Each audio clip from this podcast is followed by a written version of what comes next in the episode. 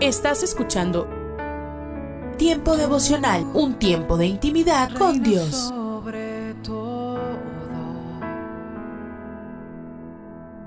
tu majestad inigualable es. Fue tu presencia que cambió mi corazón. Escucha y comparte. Comparte. Tiempo devocional. En las plataformas Spotify, Google Podcasts, Amazon Music y donde quiera que escuches tus podcasts.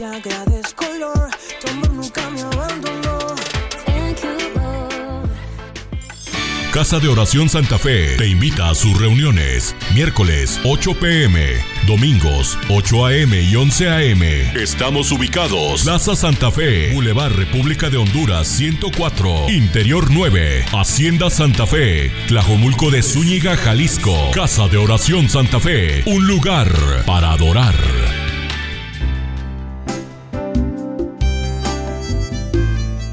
Alimento para el alma. Lecturas diarias de inspiración producidas por Radio Transmundial. Invirtiendo términos. Un shopping fue construido junto a la terminal del transporte de pasajeros de larga distancia. Se aseguraba así la oferta a miles de personas a toda hora. Como expresión del mismo se acuñó la frase: un shopping, todos los destinos. En mi imaginación se formó otro cuadro. El mismísimo Dios estableciendo su shopping. Ofrecía las más diversas y valiosas coberturas espirituales, morales y sociales. Su oferta se dirigía a los millones de personas de este atribulado mundo, sin importar sus lugares de origen. Mejor dicho, de cualquier estado moral o social se podía acceder a las incalculables ventajas de sus productos. Algunos de ellos son: consuelo en aflicciones, socorro en la desesperación, gozo que trasciende las circunstancias, compañerismo, comunión con Él, vida eterna o salvación y tantos otros productos espirituales totalmente garantizados. El cartel que lucía frente a este shopping decía: los que no tienen dinero, venid, comprad. Venid, comprad sin dinero y sin precio. Isaías cincuenta y cinco uno. Hasta aquí mi imaginación. En verdad, no importa cuán grande o pesada sea la carga que el viajero de la vida acumule, producto de sus desvíos, pecados de origen, la oferta de Dios tiene solución asegurada porque Dios cargó en Él, en Jesús, el pecado de todos nosotros.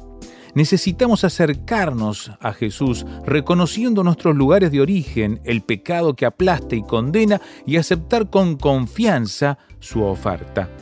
Luego, dejar que Jesús guíe nuestros caminos, su plan supremo siempre es acertado. Por eso, invirtiendo la frase original, nos atrevemos a acuñar esta otra: todos los orígenes, un solo destino, en Cristo Jesús.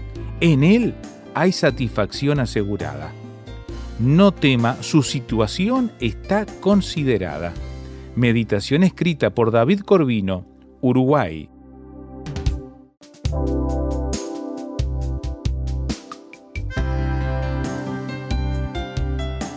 Para más información o si desea adquirir el libro Alimento para el alma, escriba a a p a arroba transmundial punto org o llame aquí en México al cincuenta veinticinco cuarenta y dos cero seis, cincuenta veinticinco cuarenta y dos cero seis. Alimento para el alma es una producción de Radio Transmundial. En el Evangelio de Juan, capítulo tres, verso tres, el Señor Jesús dijo: de cierto, de cierto te digo, que el que no naciere de nuevo no puede ver el reino de Dios. Hoy me gustaría tratar sobre el tema el nuevo nacimiento. Estas fueron las palabras que el Señor Jesús habló a Nicodemo cuando éste vino a buscarlo en medio de la oscuridad. Lo más increíble de todo fue que Nicodemo, a pesar de ser un maestro de la ley muy respetado en su época, no entendió a qué se refería el Señor cuando habló del nuevo nacimiento. Muchas personas hoy en día tal vez llegan con la misma inquietud. El nuevo nacimiento sucede cuando Cristo es aceptado en el corazón como el único Señor y Salvador. Este nuevo nacimiento es producido específicamente por el Espíritu Santo, quien mediante la fe engendra el espíritu de vida en el nuevo hombre. El nacimiento físico es tan solamente un paso que debe conducir al siguiente paso, que es el nacimiento a una nueva naturaleza, y es la naturaleza espiritual. Solo al experimentar ese nuevo nacimiento tenemos el derecho de ser hechos hijos de Dios. Y cuando esto sucede, los ojos espirituales se abren y podemos ver con mucha claridad el reino de Dios. El apóstol Santiago dijo: Él de su voluntad nos hizo nacer por la palabra de verdad, para que seamos primicias de sus criaturas. Esto está en Santiago, capítulo uno, verso dieciocho. Dios dejó la puerta abierta para que todo aquel que quiera pueda nacer a la vida espiritual. El nuevo nacimiento implica un desprendimiento de la naturaleza afectada por el pecado, para que el espíritu fructifique en el reino espiritual. A través del profeta, el Señor dijo: Os daré corazón nuevo y pondré espíritu nuevo dentro de vosotros, y quitaré de vuestra carne el corazón de piedra y os daré un corazón de carne, y pondré dentro de vosotros mi espíritu y haré que andéis en mis estatutos y guardéis mis preceptos y los pongáis por obra. Esto lo dijo el profeta Ezequiel en el capítulo treinta y seis, verso veintisiete.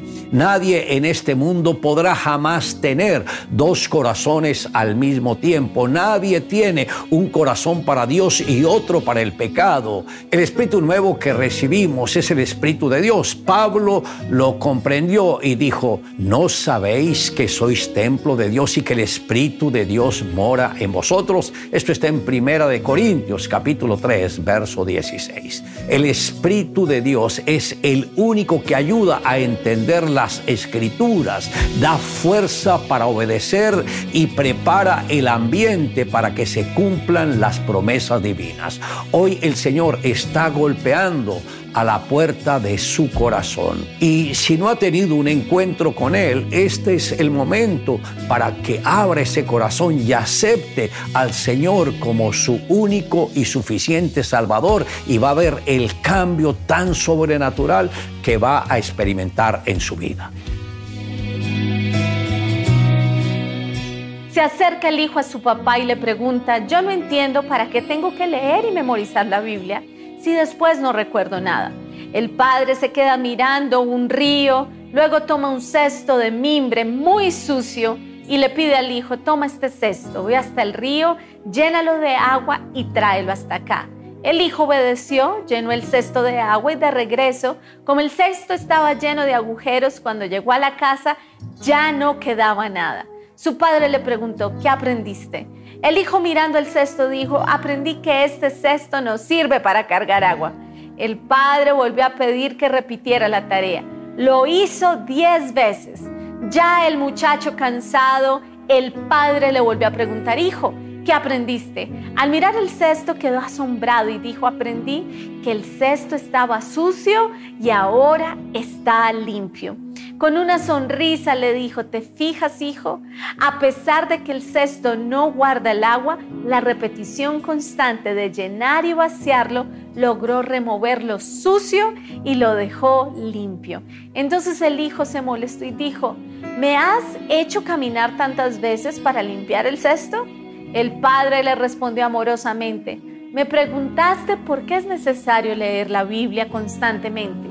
Con esto has podido aprender que así como el cesto sucio se puede limpiar sin retener el agua, no importa que no consigas recordar todos los textos de la Biblia. Lo que de verdad importa es que cada vez que lo hagas, tu vida es más limpia a la vista de los demás y más, especialmente aún, a la vista de tu Padre Dios.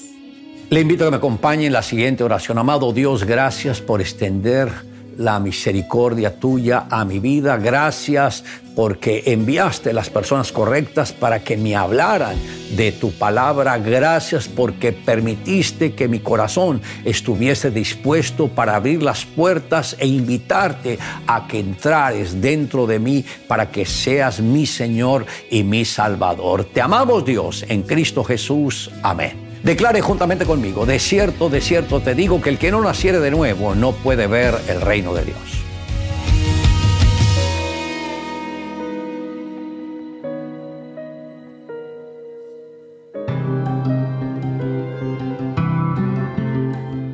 Somos Mujeres de Esperanza.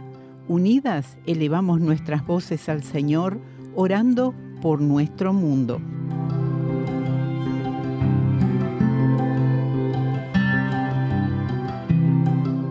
Señor, provee para las necesidades financieras del Ministerio Camboyano de R T M Mujeres de Esperanza. Tú eres Jehová Jireh, Dios que provee, y tú eres fuente de esperanza. Gloria a ti, Señor, confiamos y esperamos en ti. Amén.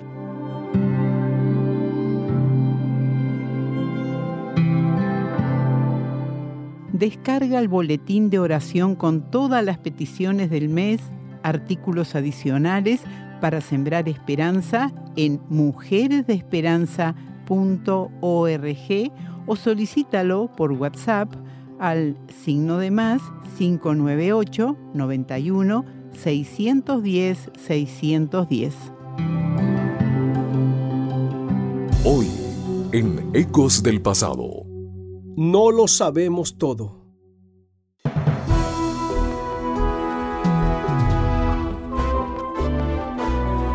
Ecos del Pasado con Emilio Mesa.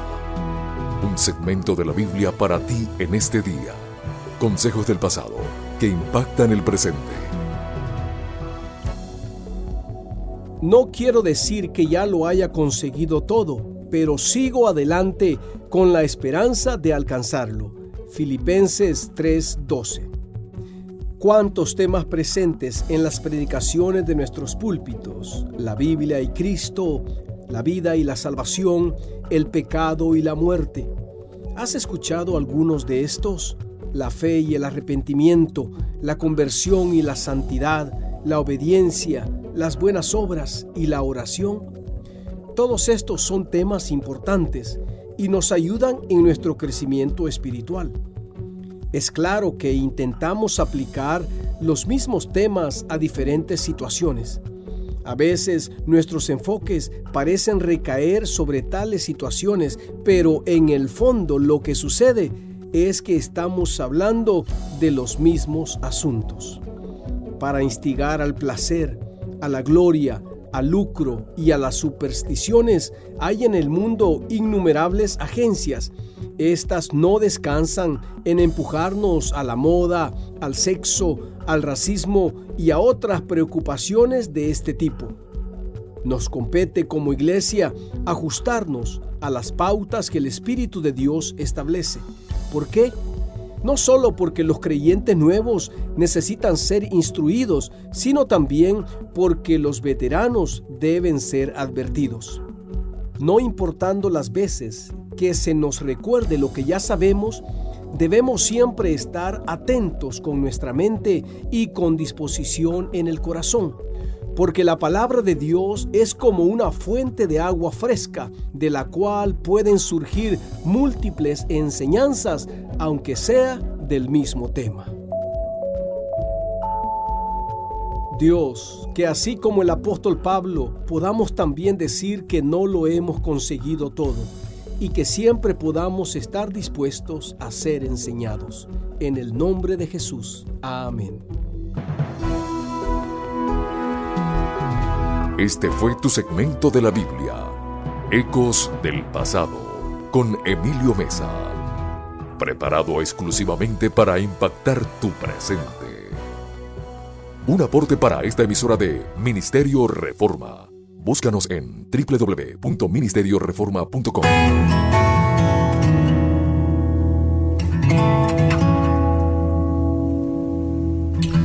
Son las nueve de la mañana y hoy quiero reflexionar contigo eh, en torno a una historia que nos deja una enseñanza muy linda e incluso nos da la posibilidad de hacer una relación entre la historia eh, vivida entre dos personas en particular, un alumno y un maestro, y hacer la relación hoy entre mi persona, yo cristiano, vos cristiano, cristiana, y el maestro. ¿Quién es nuestro maestro hoy? Jesús.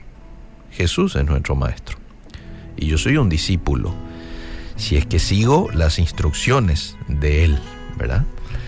Si es que estoy dispuesto a defender las enseñanzas de él, porque eso es lo que caracteriza a un discípulo. Esta historia habla de un joven que estudió violín y lo hizo con un maestro de renombre mundial. Estudió con uno de los buenos.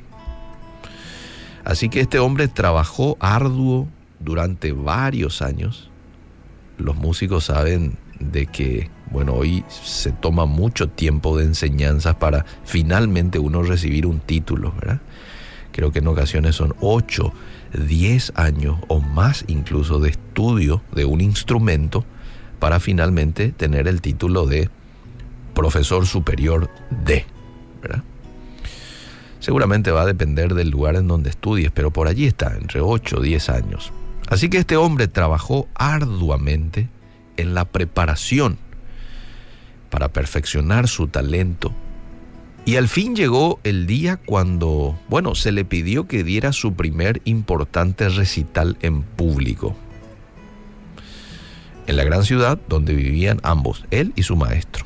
Así que el hombre dijo, bueno, me están pidiendo hacer un concierto, son muchos años de preparación, vale la pena, voy a hacer un concierto. Eh, y bueno, se realizó este concierto. Fueron muchas personas y fueron expectantes de escuchar a este hombre que había estudiado violín con este maestro por mucho tiempo. Así que bueno, luego de cada música que él presentaba, con gran habilidad y pasión, eh, la gente aplaudía, como se dan los conciertos, ¿verdad? Termina el tema y... Bueno, pero el violinista parecía receloso ante los grandes aplausos que recibía. Y vos sabés que la gente percibía eso. Era como que él no estaba satisfecho. Eh, eso es lo que la gente percibía, como que no estaba del todo satisfecho. Y los aplausos eran eh, buenos, buenos aplausos. Y otra de las cosas que hay que tener en cuenta es de que la mayoría de la audiencia eran astutos en la música, es decir, no dados a aplaudir presentación alguna que no fuera de calidad. Lo más probable es que la gran mayoría de los que estaban allí eran, eran músicos, muchos de ellos violinistas incluso, ¿verdad? Pero el joven actuaba como si no pudiera escuchar el aprecio que era derramado sobre él.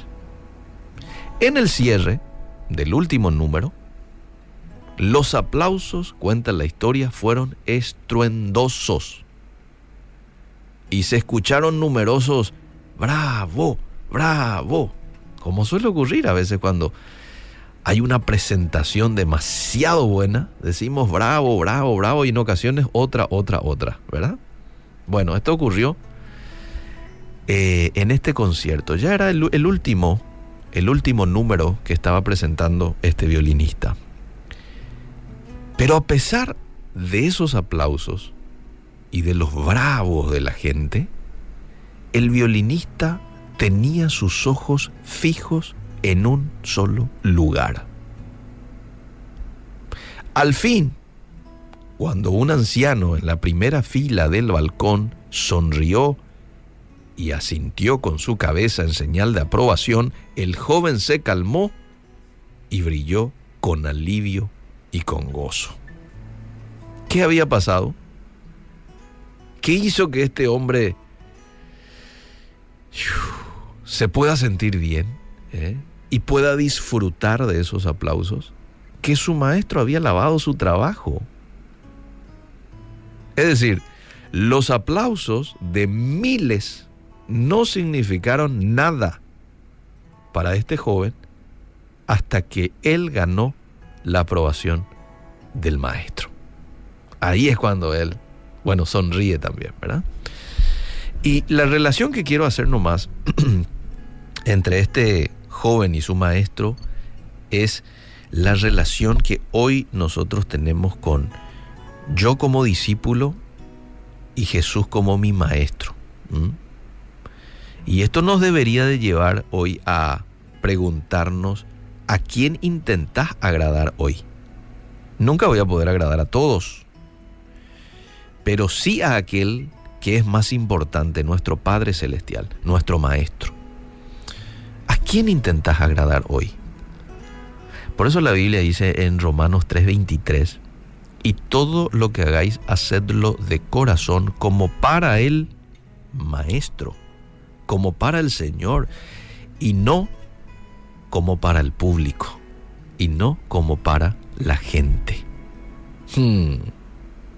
¿Viste qué relación que hay entre el violinista este y su maestro? Y cómo hoy la Biblia nos enseña a manejarnos en este tiempo.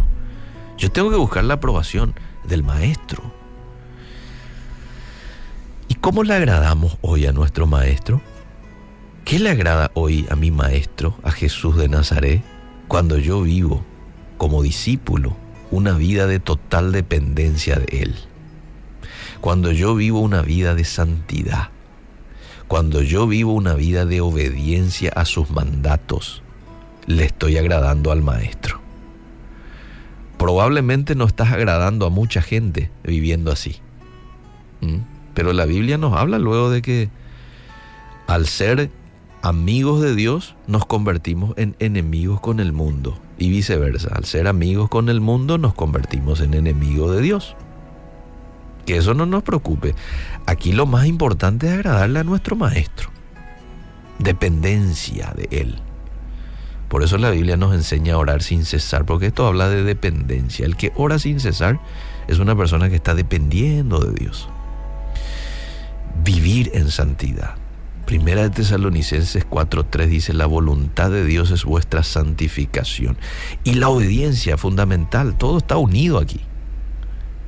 Vosotros sois mis amigos, dijo en cierta ocasión Jesús a sus discípulos, si hacéis lo que yo os mando. Si son obedientes, son mis amigos. Así nomás. Ya no os llamaré siervos, porque el siervo no sabe lo que hace su señor. Pero os he llamado amigos, porque todas las cosas que vi de mi Padre os las he dado a conocer. En Gálatas uno diez encontramos lo que aquí el escritor, en este caso el apóstol Pablo, escribe diciendo: pues, ¿busco ahora el favor de los hombres o el de Dios? ¿O trato de agradar a los hombres? Pues si todavía agradara a los hombres, no sería siervo de Cristo. La meta es agradarle a mi maestro, a Dios, por encima de cualquier otra persona. Que Dios nos ayude a poder tener la perspectiva correcta hoy de mi día, de mi vida, de mis proyectos como persona, en el sentido de agradar a la persona correcta, a la que tenemos que agradar, ¿m? a nuestro Dios, a nuestro Creador, a nuestro Salvador, a nuestro Maestro, por encima de eh, cualquier otra persona. Que Dios nos ayude.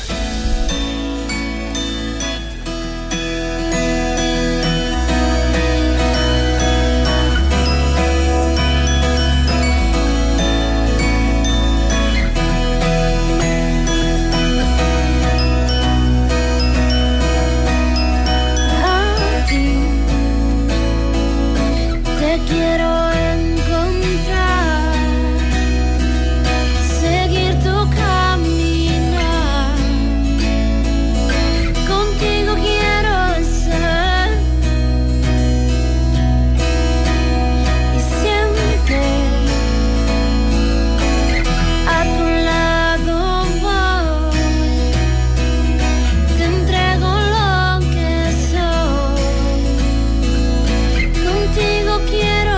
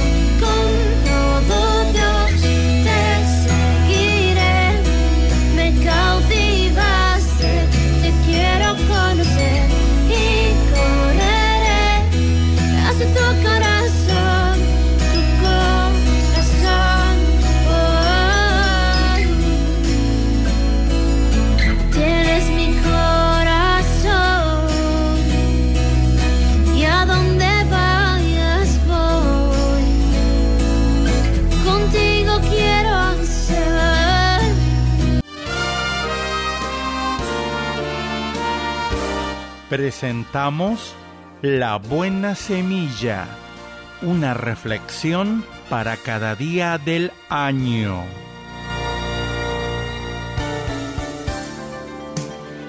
La buena semilla para hoy se encuentra en Proverbios diecinueve veintidós de la versión moderna.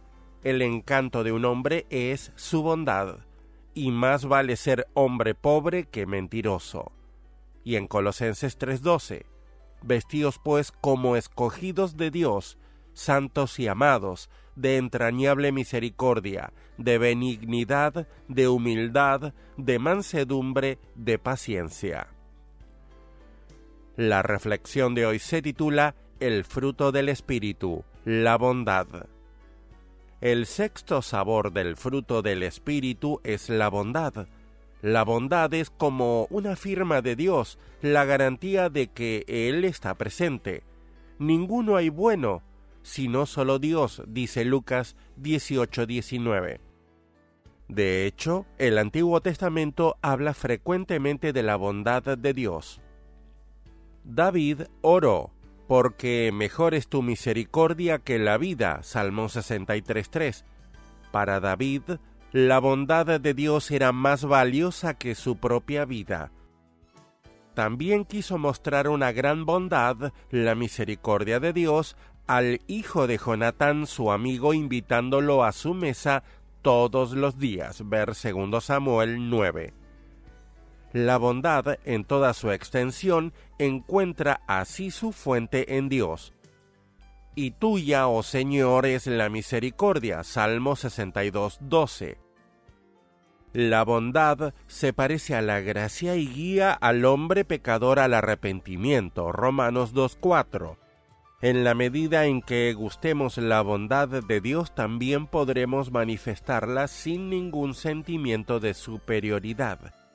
Seamos simples carnales a través de los cuales fluye la bondad del Señor. Una bondad activa que se acerca al otro, se pone a su servicio y lo perdona si es necesario.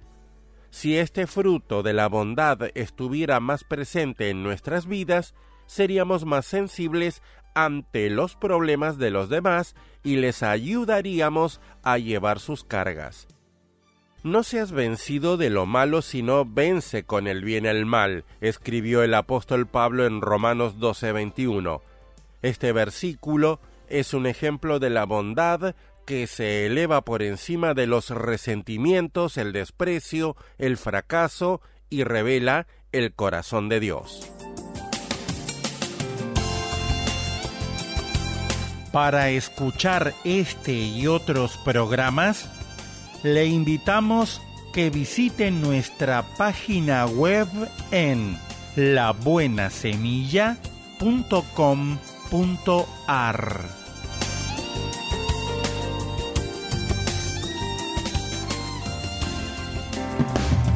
La dosis diaria con William Arana, para que juntos comencemos a vivir.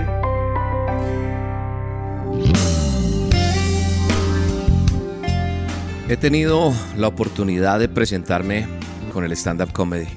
He tenido la oportunidad de ir a predicar en diferentes lugares que me han invitado. También he tenido la oportunidad de compartir con muchas personas que me piden consejería. Y los atiendo, y algunos por teléfono, algunos personalmente. Y hay un común denominador cuando voy a hablar de Dios. Y es que hay gente que recibe de una manera tan fácil, tan natural, tan sencilla, como hay otros que les cuesta. O a veces yo escucho en consejería personas que dicen, no, es que mi pareja... de Dios no le puedo hablar. No, es que yo realmente no sé, a mí me gustaría que usted le hablara porque es que usted habla diferente, de pronto usted sí llega, le he tratado de enviar la dosis, pero no. Hay gente que inclusive en el stand-up comedy ha llegado con amigos, con eh, su pareja, con alguna persona a la cual le está hablando de Dios, pero lo ha traído como a la escondida, y hay gente que dice, no, no, no, usted me trae como algo religioso, y salen corriendo. Pero ¿a qué voy con todo esto? Siempre que oro, le pido a Dios cada vez que yo pueda hablar de Él, que Él me lo permita hacer, hablar de su palabra, contarle a la gente lo que ha sido en mi vida y lo que el Señor me ha enseñado en su palabra, el entendimiento de las personas, sea abierto. Es decir, quita toda ceguera espiritual, toda sordera, todo enmudecimiento, todo corazón duro, porque es que muchas veces nosotros, como que de donde venimos, de todo lo que hemos recogido en nuestra vida, por dentro nos encerraron, como cuando una persona se encierra en una habitación y le echa ladrillo y cemento y cierra todo y queda encerrada por siempre allí y que nadie más me moleste nunca más. Entonces a veces las personas les cuesta recibir una palabra, les cuesta entender. Y hay gente que me dice, es que yo oro y no pasa nada. Ese es el común denominador en una consejería.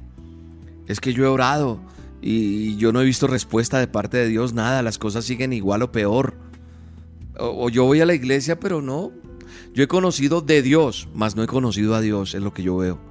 Las personas, no sé, algo pasa y no se ha roto como ese muro que hay, como una pared que se puso internamente y nos aisló de lo espiritual. Y mi oración es que la gente rompa todo eso para que puedan recibir la gloria de Dios, para que puedan recibir el conocimiento, la sabiduría de Dios, que es revelada a todos nosotros. ¿Cómo? Leyendo la Biblia, leyendo la palabra de Dios, leyendo su manual. Cuando nosotros empezamos a leer la palabra y empezamos a ver que hay revelación, vamos a, a sentir otro vuelo, definitivamente. Eso, eso es un éxtasis. Ahora, ¿por qué muchas personas leen la Biblia y no la viven? ¿Por qué les cuesta seguirla? Porque no hay revelación, porque no hay el conocimiento, porque no hay el discernimiento, la sabiduría. Y hoy en esta dosis yo quiero que usted entre en ese tiempo y que usted aprenda a conocer a Dios de una manera más real, de una manera más auténtica, más genuina. El conocimiento de la palabra de Dios, la revelación de Dios es totalmente diferente al conocimiento que uno tiene normalmente cuando uno aprende, de cuando va a la escuela, cuando le empiezan a enseñar a uno. Cuando Él, el Todopoderoso, es el que nos revela algo, entendemos y recibimos por fe eso sobrenatural y podemos experimentar al Dios Todopoderoso, como ese Señor que provee, como ese Señor que hace todo y lo hace de nuevo. Así que la oración que yo hoy quiero expresar y el reto que le quiero hacer es para que usted le diga, Señor, dame revelación desde tu palabra, ilumíname, Señor, háblame, que mi espíritu, todo cautiverio, todo, todo enceguecimiento espiritual, toda sordera espiritual, yo quiero tener una revelación tuya, Señor. Quiero entrar en esa realidad espiritual que tú quieres que yo tenga. Necesito el toque tuyo, Señor. Y sabe una cosa, eso va a producir algo sobrenatural en su vida. Eso le va a dar seguridad, le va a dar firmeza, le va a dar paz, le va a dar alegría, le va a dar ganas de tener una relación con Dios diaria. Una comprensión, es como ese sello que se pone, ese sello espiritual de por vida. Eso es lo que deseo en mi corazón para todos ustedes. Una de las respuestas de todo lo que estoy hablando está en Proverbios cuatro. Desde el versículo uno en adelante dice que la sabiduría de Dios es la revelación. Nos está hablando de que debemos escuchar la enseñanza, retenerla, guardarla, recibirla, adquirirla, amarla, abrazarla. Y como dicen las Escrituras, amado, amada, que me estás escuchando, deseo con todo mi corazón que Dios abra tu mente, que te llene con su Espíritu Santo, que abra tu corazón. Dice la palabra de Dios también que la senda de los justos es como la luz de la aurora, que va de aumento hasta que el día es perfecto. O sea, ¿qué quiere decir? Que la luz de Él, su revelación, aumenta nuestra vida y se va perfeccionando, se va perfeccionando. Te amamos, Dios, te honramos, te glorificamos.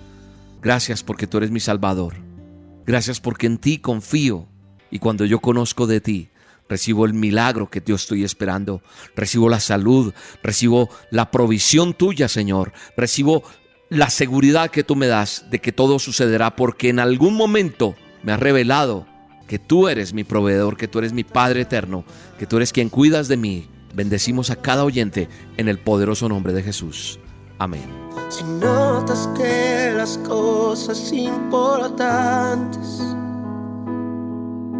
perdí por hacer todo a mi modo, si notas algo así, que solo dependo de mí, rica en ellas me ve. Hazme saber que no estoy bien. Háblame, no me dejes continuar. Háblame que es por mi bien. Háblame y hazme saber que yo estoy mal. Háblame, por favor, corrígeme, y aunque duelas me volver al camino donde un día caminé. Dios, háblame. La dosis diaria con William Arana, tu alimento para el alma. Vívela y compártela. Somos Roca Estéreo. Estás escuchando Tiempo devocional, un tiempo de intimidad con Dios. Sobre todo, tu majestad inigualable es. Mi identidad está en la roca. Escucha y comparte. Comparte. Mi salvación en tiempo devocional. En las plataformas Spotify, Google Podcasts, Amazon Music y donde quiera que escuches tus podcasts. Dios, me has escogido, me has adoptado.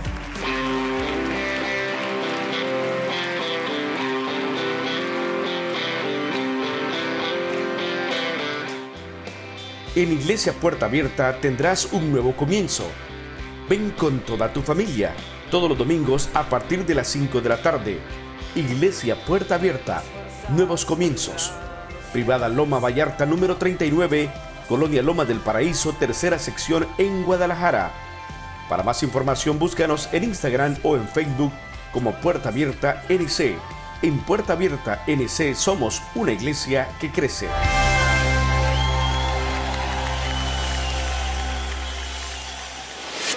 Hola lectores de la Biblia, bienvenidos a la sinopsis de la Biblia.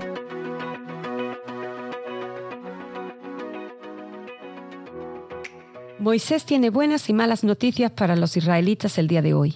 Van a romper este pacto. Dios lo sabe, yo lo sé, ustedes lo saben. Así que esto es lo que deben hacer cuando eso suceda. Arrepiéntanse, regresen a Dios, no los abandonará.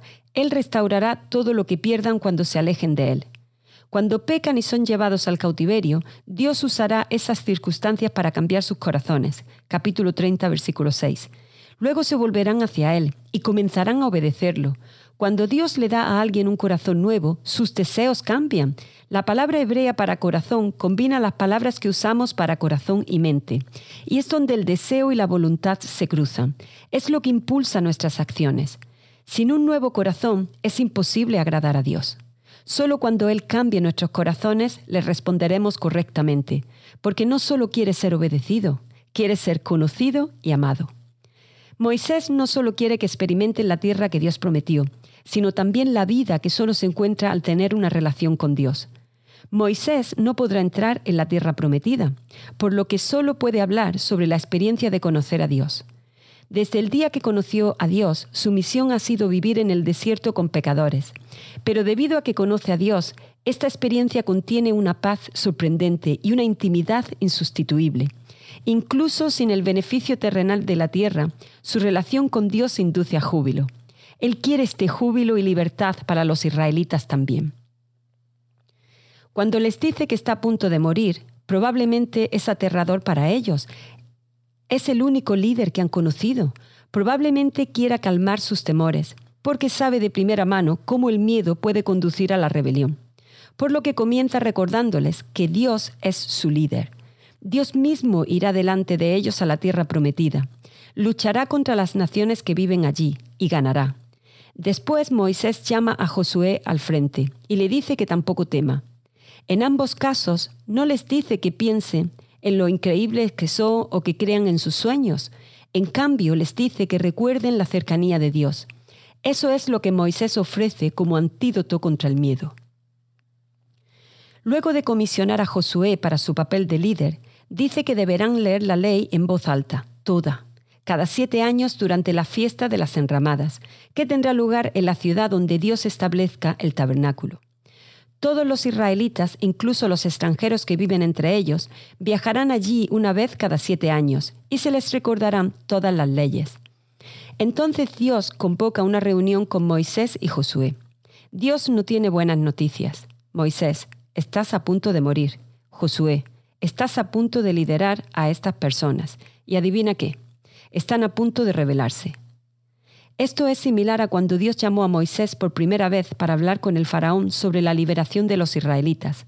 Básicamente Dios dijo, ve a pedirle al faraón que haga esto en específico. Por cierto, voy a endurecer su corazón para que diga que no a lo que te estoy diciendo que le pidas que haga. Dice mucho acerca de su confianza en Dios, que hagan estas cosas después que Él les dice primero que fallarán. Es fácil pensar que si Dios nos dice que hagamos algo, está garantizado que tendremos éxito. Dios dice que bendecirá a las personas con abundancia y luego se sentirán cómodas en sus vidas fáciles y romperán el pacto. Se rebelaron ante la escasez en el desierto y se rebelarán ante la abundancia de la tierra prometida. Dios se enojará con ellos y serán devorados. En lugar de recordar lo que Moisés acaba de decirles y arrepentirse de su idolatría, cuestionarán el amor y la presencia de Dios. Dios comisiona a Josué y le recuerda, estaré contigo. Josué necesitará ese recordatorio pronto, cuando su mentor muera y todo se vaya cuesta abajo con la gente que dirige. ¿Cuál es tu vistazo de Dios? Este es el mío.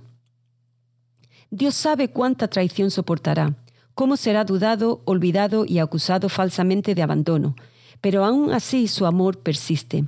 Conocer el futuro, especialmente un futuro como ese, podría amenazar fácilmente a un amor menor.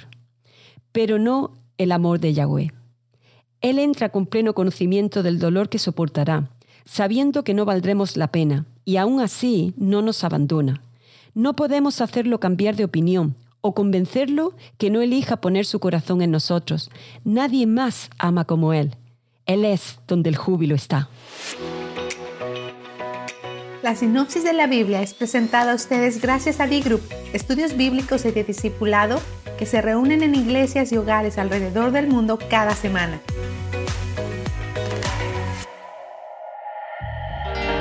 Esto es La Palabra para Ti Hoy.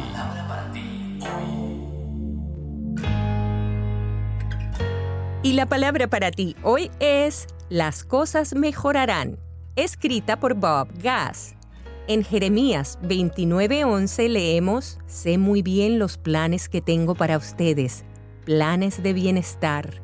¿Estás afligido por la muerte de un ser amado? ¿Estás caminando sobre el fuego de un divorcio? ¿Perdiste tu casa o tu trabajo? ¿Estás tratando de recoger los pedazos de tu vida para comenzar otra vez? Escucha, Dios declara, sé muy bien los planes que tengo para ustedes, planes de bienestar. Eso es una promesa a la que te debes aferrar. Cuando involucras a Dios, lo mejor todavía está por venir.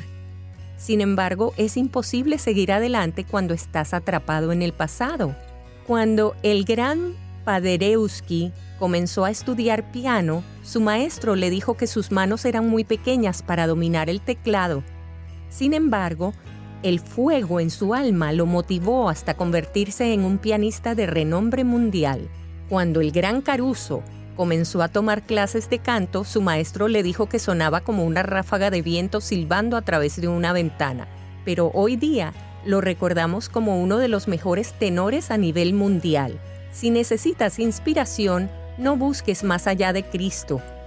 Pongamos toda nuestra atención en Jesús. Es Él quien hace que confiemos cada vez más y mejor, y ahora se ha sentado a la derecha del trono de Dios. Piensen en el ejemplo de Jesús. Por eso ustedes no deben rendirse ni desanimarse. Eso lo puedes leer en Hebreos doce, versículos dos y tres. Cuando de tus pérdidas se trata, laméntalas y suéltalas. Escucha lo que dice en Isaías cuarenta y tres, dieciocho y diecinueve. Olviden las cosas de antaño, ya no vivan en el pasado. Voy a hacer algo nuevo. Ya está sucediendo, ¿no se dan cuenta? Estoy abriendo un camino en el desierto y ríos en lugares desolados.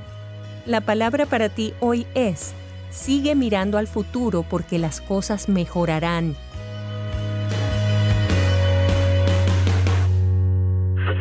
Hola, les habla Mercy Cosme.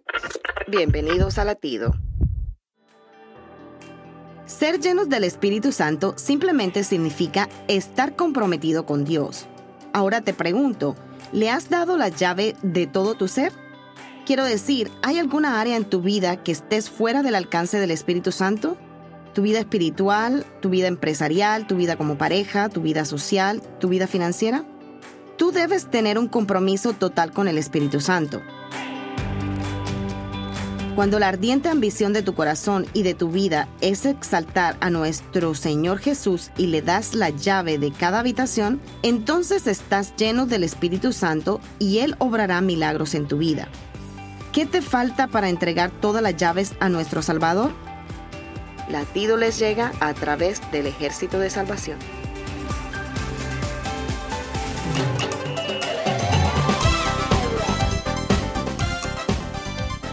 Un momento con Alberto Motesi.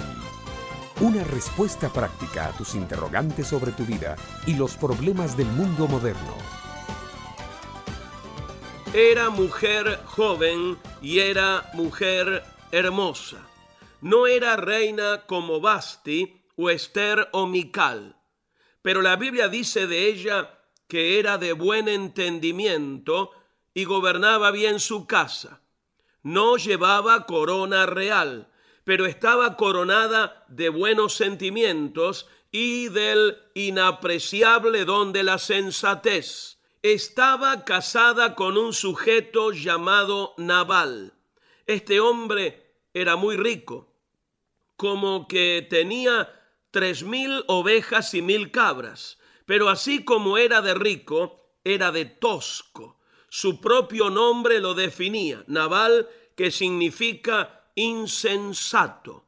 Un día David, que venía al mando de seiscientos hombres, le mandó unos emisarios a Nabal para pedirle algo de comida y bebida para su regimiento. Los hombres de David siempre habían protegido a los siervos de Nabal. Nabal, fiel a su nombre, contestó groseramente. Él no daría ni una taza de caldo para David y su gente, que si David quería dinero o alguna otra cosa, que fuera a buscar la otra parte, y siguió esquilando sus ovejas, sin percatarse que ofender a David era como tirarle de los bigotes a un tigre bravo. David montó en cólera y, armando a cuatrocientos de sus hombres, decidió ir a buscar a Nabal para darle una buena lección. Fue entonces que Abigail, la buena y sensata mujer de Nabal, se puso en acción. Sin decirle nada a su marido, pues hay maridos como Nabal, que jamás entienden a sus buenas esposas, preparó ella doscientos panes, cinco ovejas guisadas, dos cueros de vino y otra cantidad de comidas. Cargó todo en asnos y se fue al encuentro de David. Una vez que estuvo enfrente de él, dijo a Abigail: no tomes venganza por tu propia mano, ni hagas caso de ese hombre perverso. Y como quiera que Abigail tenía ese encanto de aquellas que también son dulces y sensatas, aplacó la ira de David. La sensatez y prudencia de Abigail, así como su simpleza y bondad, le valieron más tarde, cuando Nabal murió, casarse con el rey David. Tuvo un hijo al cual llamó Daniel. Vivió la vida tranquila de las mujeres de aquellos tiempos, cuando son esposas de rey y logran la dicha de criar una familia. Pasó a las páginas de la historia bíblica como ejemplo de sensatez. Todo lo que Nabal, su marido, tenía de grosero y áspero, lo tenía ella de dulce y sensata. Con su acción impidió aquel día que David se vengara con su propia mano y se pusiera a la altura del mismo Nabal. Fue mujer hermosa, madre prudente, esposa sabia, todo un ejemplo de imitar. La descortesía, mi amiga, mi amigo, el egoísmo, el carácter iracundo, siempre producen desastres. La prudencia, la generosidad, la sensatez te harán una persona sana, próspera, feliz. Y el que te puede dar esas virtudes con abundancia se llama Jesús. Este fue Un Momento con Alberto Motesi. Escúchanos nuevamente por esta misma emisora. Educación que transforma. ¿Te quieres preparar mejor? Visita Facebook y busca Alberto Motesi University.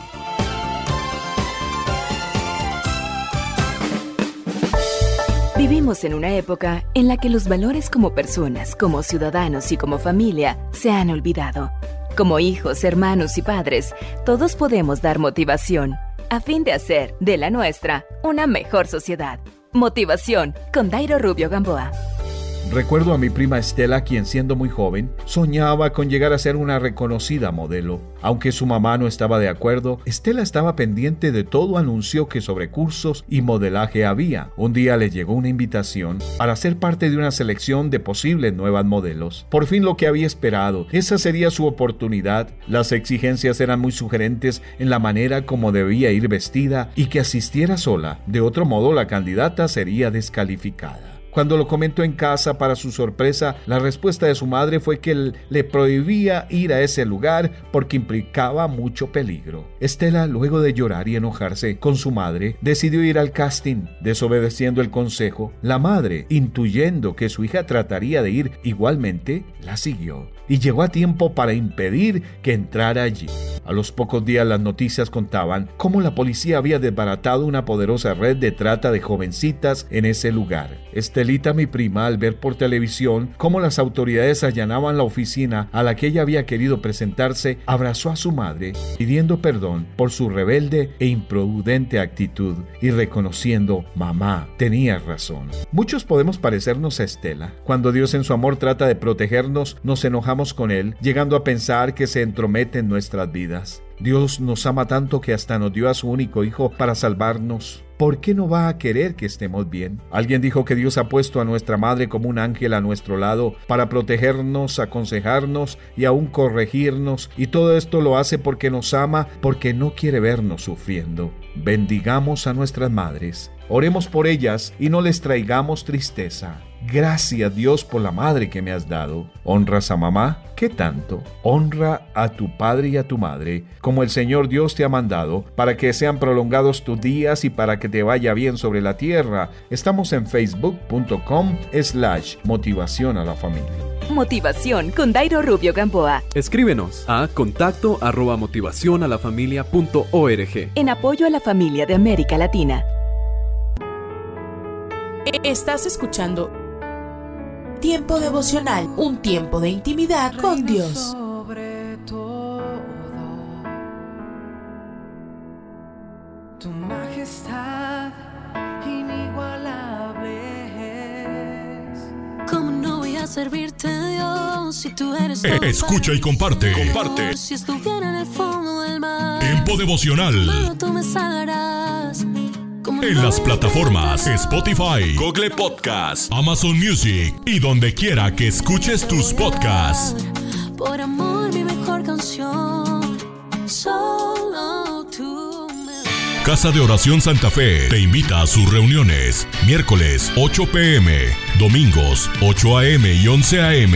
Estamos ubicados Plaza Santa Fe, Boulevard República de Honduras ciento cuatro, Interior nueve, Hacienda Santa Fe, Tlajomulco de Zúñiga, Jalisco. Casa de Oración Santa Fe, un lugar para adorar.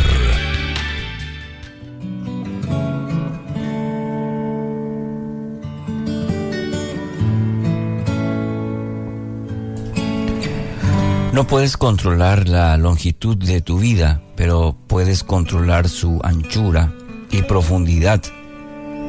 No puedes controlar el, el contorno de tu rostro, pero puedes controlar sus expresiones.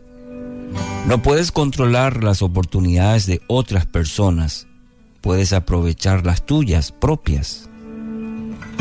No puedes controlar el clima, pero puedes controlar la atmósfera moral que te rodea. No puedes controlar la distancia que media entre el suelo y tu cabeza, pero puedes controlar la altura del contenido de tu cabeza. No puedes controlar las faltas exasperantes de los demás, pero puedes tratar de evitar que se desarrollen en ti hábitos irritantes. No puedes controlar los tiempos malos, pero puedes ahorrar dinero para cuando lleguen. ¿Por qué preocuparte por lo que no puedes controlar? Ocúpate de controlar lo que depende de ti. Proverbios catorce ocho dice: la sabiduría del prudente es discernir sus caminos, pero al necio lo engaña su propia necedad. Mucha gente pierde tiempo, pierde energía en aquello que no puede controlar. Centrarse en lo que no podemos y descuidar aquello que sí está a nuestro alcance es un desperdicio, no solo de tiempo, sino de la vida misma.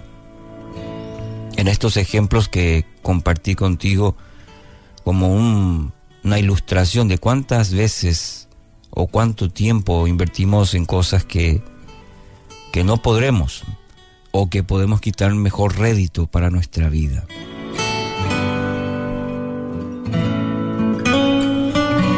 Por ello necesitamos sabiduría, sabiduría para cada día, en, en aprender a discernir nuestro camino, aprender a reconocer eh, de los aciertos, de los asi- desaciertos, aún de los fracasos. Claro, la Biblia habla y mucho que en tal sentido el necio y el sabio, la diferencia que el, el sabio aprende de toda circunstancia en su vida, sea buena, mala, es la escuela de la sabiduría, diríamos.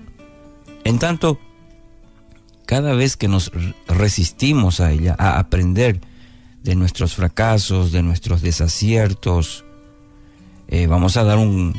cada vez más lugar a la necedad, y eso no, no sería bueno. Salmo ciento diecinueve, treinta y cinco, la N T V dice: hazme andar por el camino tus mandatos, porque allí es donde encuentro mi felicidad. Debería ser nuestra oración el día de hoy: Señor, hazme andar por el camino de tus mandatos, porque es allí donde encuentro mi felicidad. En el camino de Dios, en la voluntad de Dios, en su propósito, en sus mandamientos, ordenanzas para mí. Ahí es donde encuentro verdadera felicidad. La felicidad no es tenerlo todo, es tener la sabiduría para administrar todo lo que acontece en nuestro camino.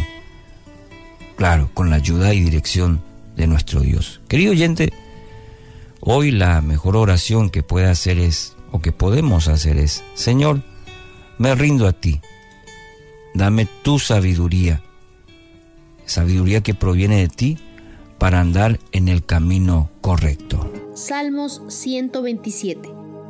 Si no está Dios, de nada sirve. Versos uno y dos del Salmo ciento veintisiete nos dice: si el Señor no edifica la casa, en vano trabajan los albañiles. Si el Señor no cuida la ciudad, en vano hacen guardia los vigilantes. En vano se levantan de madrugada y se acuestan muy tarde, trabajando desesperadamente por pan para comer, porque Dios concede el sueño a sus amados. Este salmo nos enseña que la vida sin Dios no tiene sentido. Todas las metas de la vida, por ejemplo, edificar una casa, obtener una carrera profesional, establecer una familia, deben tener a Dios como cimiento. Construir tiene un significado muy amplio en lo material, pero también en lo espiritual. En nuestra vida hay cosas que nos edifican y otras cosas que no. Existen claramente proyectos en nuestra vida que queremos edificar y llevar adelante. Y por supuesto, nos dedicamos a edificar nuestro hogar. Pero, ¿podemos hacerlo solos? Dios no solamente es el arquitecto de nuestras vidas, sino que también es el gran estratega. Dios es increíblemente organizado y tiene una manera de hacer fluir las cosas que nos deja asombrados. Durante las horas más sombrías de la Guerra Civil, cuando le preguntaron a Abraham Lincoln si estaba seguro de que Dios estaba del lado de la Unión, él respondió con sinceridad: no lo sé, no he pensado en eso, pero estoy ansioso por saber si nosotros estamos del lado de Dios. Qué increíble pregunta esta de Abraham. ¿De qué lado estamos? Podemos esforzarnos, podemos cansarnos, podemos desvelarnos, servir en todas las áreas, ser los primeros en levantarnos, los últimos en acostarnos, trabajar muy duro y todo hacerlo en nuestras fuerzas sin que Dios esté en el asunto. Nada es permanente a menos que se establezca sobre los cimientos correctos. Nada es permanente a menos que se construya sobre la voluntad de Dios. De lo contrario, de nada sirven nuestros esfuerzos. Nuestra propia fuerza nunca es suficiente. Nuestros esfuerzos humanos, débiles y falibles, fracasarán y seremos víctimas de todas las formas de egoísmo, preocupación, ansiedad, miedo, orgullo y control. En muchas ocasiones tenemos planes perfectamente trazados, los recursos dispuestos, todo muy bien cronometrado, pero lamentablemente nos encontramos dando vueltas en círculos una y otra vez en el mismo lugar donde comenzamos. La pregunta es, ¿cuánto estamos tomando en cuenta a Dios en nuestros planes y en nuestros proyectos? ¿Son nuestros o están alineados a la voluntad de Dios? No cometas el gran error de dejar a Dios fuera de tu plan. Tengamos en cuenta a Dios como parte integral de nuestros proyectos, como partícipe de todo lo referente a nosotros. No podemos actuar de forma ajena e ignorar que Dios también tiene planes para nuestra vida. ¿Estamos dispuestos a dejar nuestros propios anhelos por completo y en su lugar que sean los planes de Dios los que se cumplan en nuestra vida? Debe ser así. Seguramente saldremos ganando, porque Dios tiene grandes planes para nuestras vidas. Alinearnos con Dios para edificar nuestros sueños siempre será un proyecto que con seguridad nos llevará a buen puerto. Juntándonos con Dios, siempre estaremos en el equipo ganador. Él nos guiará a tomar decisiones correctas, nos abrirá y nos cerrará las puertas adecuadas, se queda con nosotros durante todo el proceso hasta que la obra, el sueño, el proyecto está completado.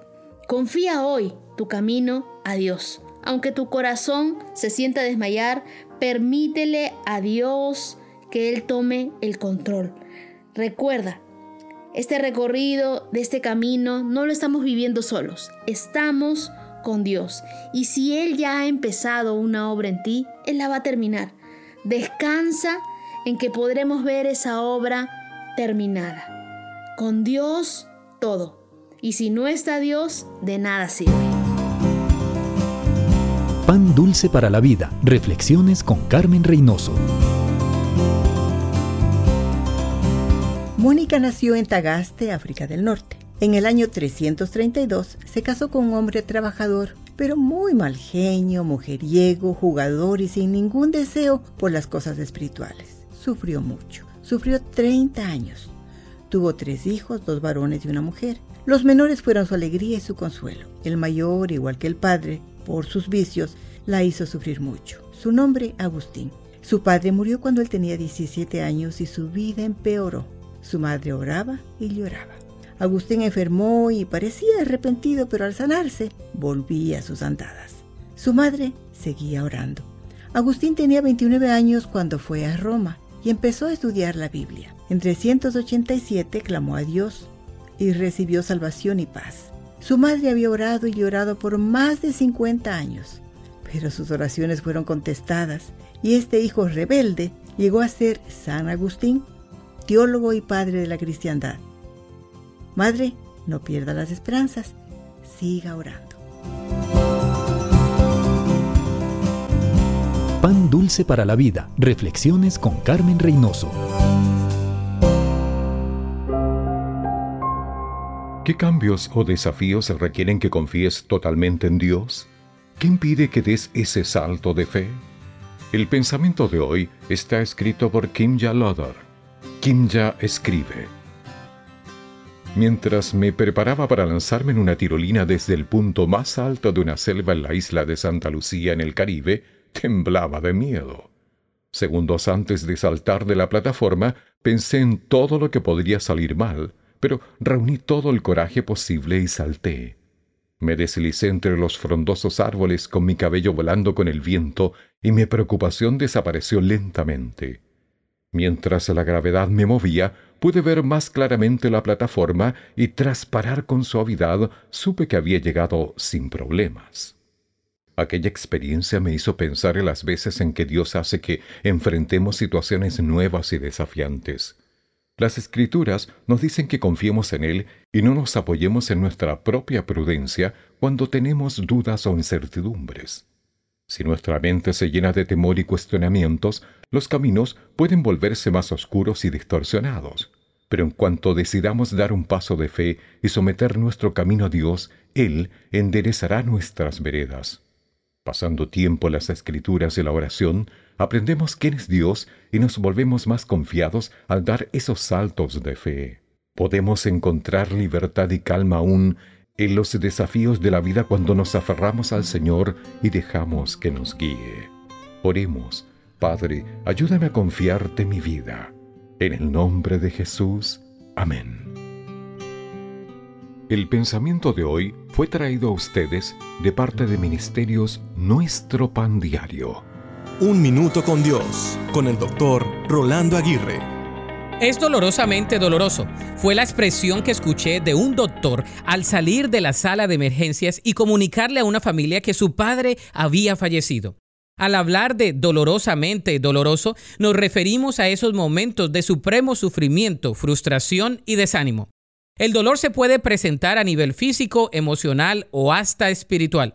Físicamente, al estar hospitalizados después de una operación, los doctores o enfermeros preguntan de uno a diez, ¿cómo está su dolor? Por lo menos los profesionales de la salud tratan de implementar un sistema métrico para medir el nivel de dolor. Pero, ¿cómo se puede medir un dolor emocional o espiritual? La verdad es que el dolor nos afecta de diferentes maneras y en diferentes circunstancias. Alguien dijo que la única manera de hacer desaparecer el dolor es mediante la muerte. En otras palabras, en esta vida siempre experimentaremos el dolor. Sin embargo, Dios nos enseña mucho en los momentos que estamos experimentando dolor. ¿Cuál es tu dolor? ¿Qué te está enseñando ese dolor? ¿Cómo puedes sobrepasar el dolor que tienes? ¿Puedes clamar a Dios en medio de tu dolor? Dios conoce nuestro dolor y está atento para ministrarnos y para darnos paz en el corazón. Puedes estar seguro que Él conoce tu aflicción, ha llevado tu dolor y puede aminorar cualquier carga que tengas. La Biblia dice en Eclesiastés uno dieciocho, «Cuanta más sabiduría tengo, mayor es el desconsuelo. Aumentar el conocimiento solo trae más dolor». Para escuchar episodios anteriores, visita un minuto con dios punto org. Ellos encontraron luz en los valles de sombras. Ellos obtuvieron poder para superar los desafíos. Hombres, mujeres y niños que cada día experimentaron el maravilloso mundo de la oración. A partir de este momento, le invitamos a que entre con nosotros a El maravilloso mundo de la oración, el mejor de los encuentros, en la voz del pastor Eduardo Padrón.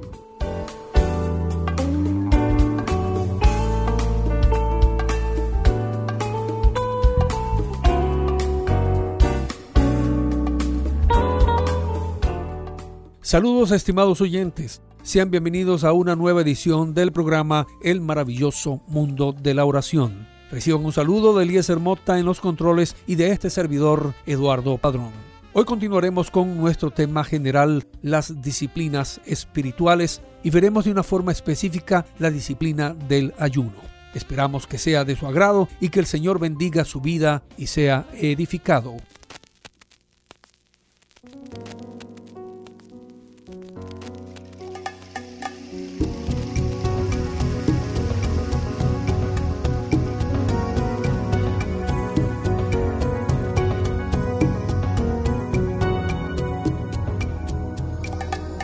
El amor no es un beso apasionado, no es un día de fiesta en el calendario, no es dar flores un catorce de febrero. El amor no se marchita, es un sentimiento eterno. No son prosas con la tinta de tus venas, no es fogata, cuatro ojos, mil estrellas, frágil rosa de ochenta mil toneladas. Tus ojos no marchitaron, pero nunca tu mirada.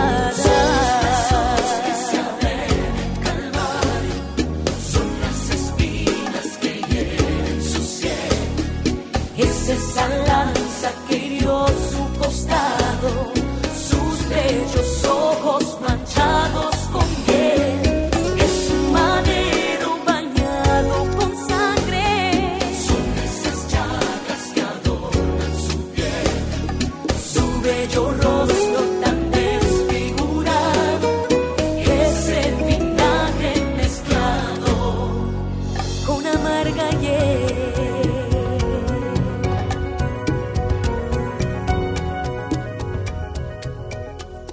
El amor no conoce de fronteras, ni de razas, de culturas, ni banderas. No es tu cuerpo ofrendado sobre el fuego, no es un acto ante los hombres, es una actitud ante el cielo. No son prosas con la tinta de tus venas, no es fogata, cuatro ojos, mil estrellas, frágil rosa de ochenta mil toneladas. Tus ojos no marchitaron, pero nunca tu mirada.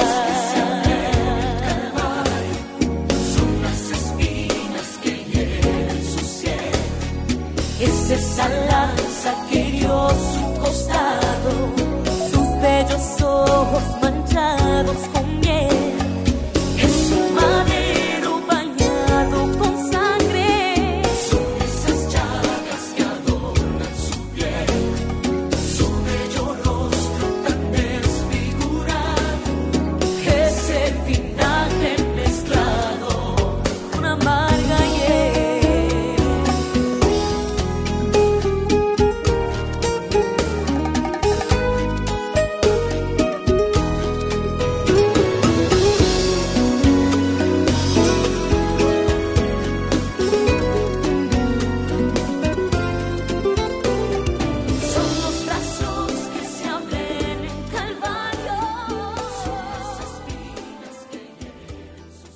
Se dice que cuando se le da poca importancia a la realidad interna de la vida espiritual, crece lo que queda, la realidad externa. Es el problema del religioso, del que ha caído en las fieras garras de la apariencia, de la ley y del legalismo. ¿Tiene esto sentido cuando se habla del ayuno? Sí lo tiene. Y es una de las razones por las que el ayuno hace muchos años no era bien visto, pues se asociaba con rígidos reglamentos, restricciones y flagelaciones. Se reaccionaba ante tales excesos. Habrá quienes aún confunden ayuno con la mortificación. Pero a pesar de estas y otras objeciones, la Biblia tiene mucho que decir del ayuno como disciplina. La lista de los personajes bíblicos que ayunaron se puede ver como un informe sobre quién es quién en la Escritura. Moisés, el legislador; David, el rey; Elías, el profeta; Esther, la reina; Daniel, el vidente; Ana, la profetisa; Pablo, el apóstol; Jesucristo, el Hijo encarnado. Muchos de los gigantes cristianos a través de la historia de la iglesia ayunaron y dieron testimonio de su valor. Pero, ¿a qué se refiere el ayuno? En toda la Biblia, el ayuno se refiere a la abstención del alimento con propósitos espirituales. Aquí debemos distinguir entre el ayuno como huelga de hambre y el ayuno dietético para la salud. Insistimos, el ayuno bíblico no tiene nada que ver con el poder, ni con llamar la atención, ni con la salud. El ayuno bíblico siempre se centra en propósitos espirituales. Según la Escritura, la manera normal de ayunar consistía en abstenerse de toda clase de alimento, sólido o líquido, pero no del agua. En el ayuno de cuarenta días que hizo Jesús, se nos dice que no comió nada y que al final del ayuno tuvo hambre y que Satanás lo tentó a comer, y en la tentación indicó la abstención del alimento pero no del agua. Lucas cuatro. Desde el punto de vista físico, esto es lo que generalmente implica el ayuno. Algunas veces se describe lo que pudiéramos considerar como un ayuno parcial, es decir, hay restricción de la dieta pero no abstención total. Hay también varios ejemplos en la Biblia de lo que se ha llamado un ayuno absoluto, es decir, una abstención total tanto de alimento como de agua.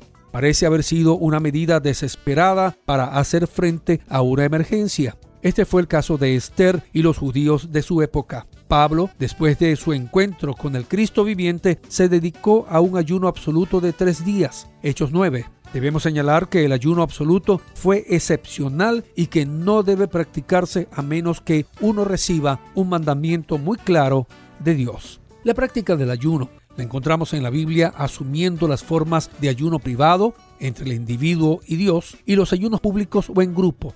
El único ayuno público anual que exigía la ley de Moisés era el del día de la expiación, Levítico veintitrés veintisiete. Ese debía ser el día del calendario judío en que el pueblo debía entristecerse y afligirse como expiación por sus pecados. Sin embargo, gradualmente se agregaron otros días de ayuno que sumaron más de veinte. Además, se convocaba a ayunos en tiempos en que había emergencias de grupos o a nivel nacional. Joel dos quince enseña: tocad trompeta en Sión, proclamad ayuno, convocad asamblea. Cuando Judá fue invadido, el rey Josafat convocó a la nación al ayuno, segundo de Crónicas veinte del uno al cuatro. Y también en respuesta a la predicación de Jonás, toda la ciudad de Nínive ayunó, incluso los animales involuntariamente. Pero la pregunta importante es la siguiente: ¿es el ayuno un mandamiento? Aunque hay muchos pasajes bíblicos que se refieren a este tema, dos se destacan por su importancia. El primero lo hallamos como parte del Sermón del Monte. La enseñanza del Señor sobre el ayuno estuvo directamente en el contexto de la del dar limosnas y la oración, dándonos la suposición clara de que las acciones de dar, orar y ayunar son todas parte de la devoción cristiana. Por tanto, el peso que tiene cada una de ellas es igual. En esa enseñanza Jesús declaró: cuando ayunéis, Mateo seis dieciséis, lo que parece suponer que el pueblo ayunaba. Así que lo que necesitaba era instrucción sobre cómo hacerlo apropiadamente. Martín Lutero dijo: no fue la intención de Cristo rechazar ni despreciar el ayuno. Su intención fue restaurar el ayuno apropiado. Entonces, es claro que Jesús no estaba dando un mandamiento, sino daba las instrucciones para el ejercicio apropiado de una práctica común en su día. No la calificó ni la descalificó. Sin embargo, hubo una segunda declaración de Jesús sobre el ayuno que es decisiva. La hizo en respuesta a la pregunta que le hicieron los discípulos de Juan: ¿por qué tus discípulos no ayunan? Ellos lo hacían y los fariseos también. Entonces, ¿por qué tus discípulos no? Jesús respondió: ¿acaso pueden los que están de bodas tener luto entre tanto que el esposo está con ellos? Pero vendrán días cuando el esposo les será quitado y entonces ayunarán. Mateo nueve quince. Tal vez esta sea la declaración, amigo mío, más importante que se halla en el Nuevo Testamento sobre si los cristianos deben ayunar hoy día. Con la venida de Jesús había llegado un nuevo día. El reino de Dios había llegado a estar entre los discípulos con poder. El esposo estaba en medio de ellos. Era un tiempo para alegrarse, no para ayunar. Sin embargo, llegaría un tiempo cuando sus discípulos ayunarían, aunque no en conformidad con el legalismo del antiguo orden. Por tanto, lo más natural es interpretar que los días en que los discípulos de Jesús ayunarían corresponden a la presente era de la iglesia. Evidentemente que así lo comprendieron sus apóstoles, porque no fue sino hasta después de su ascensión al Padre que leemos que ayunaron. Hechos capítulo trece, versículos dos y tres. Antes de partir, el esposo les prometió que vendría otra vez para recibirlos a sí mismo. La iglesia todavía espera oír el clamor de medianoche. Aquí viene el esposo, salid a recibirle. Mateo veinticinco seis. Así que esta era de la iglesia es el período del esposo ausente. Es a esta era de la iglesia a la cual se refirió nuestro Señor cuando dijo, entonces ayunarán. Ahora es el tiempo. No hay manera de escapar de la fuerza que Jesús imprimió a sus palabras en dicho pasaje. Dijo claramente que él esperaba que sus discípulos ayunaran cuando él se marchara, aunque las palabras no se expresaron en forma de mandamiento. De este pasaje se desprende claramente que Cristo apoyó la disciplina del ayuno y que él previó que sus seguidores lo practicarían. Amigo mío, ¿es el ayuno una parte de tu disciplina espiritual? Recuerda que puedes usarlo en cualquier momento y sobre todo cuando necesites enfocarte más en tu relación con Dios o si tienes una urgencia o hay una necesidad sentida en el país o en la obra de Dios. El Señor previó que lo haríamos, pues entonces vamos a hacerlo. Que el Señor nos ayude en todo, amigo. Bien, amigos, hemos llegado al final. Esperamos que lo que hemos compartido con usted sea de su agrado o haya sido de su agrado y sea de bendición. Será hasta nuestro próximo encuentro. Y recuerde que la oración es fuente de verdadero poder espiritual. Dios les bendiga. Escríbenos a apartado cuarenta y siete Maracay, Estado Aragua, Venezuela.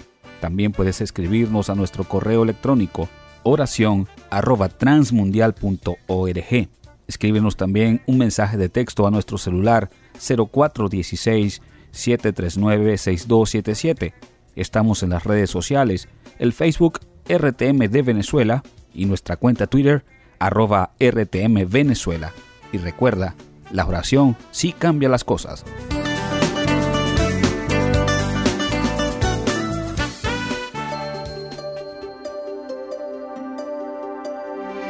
Momentos de la creación.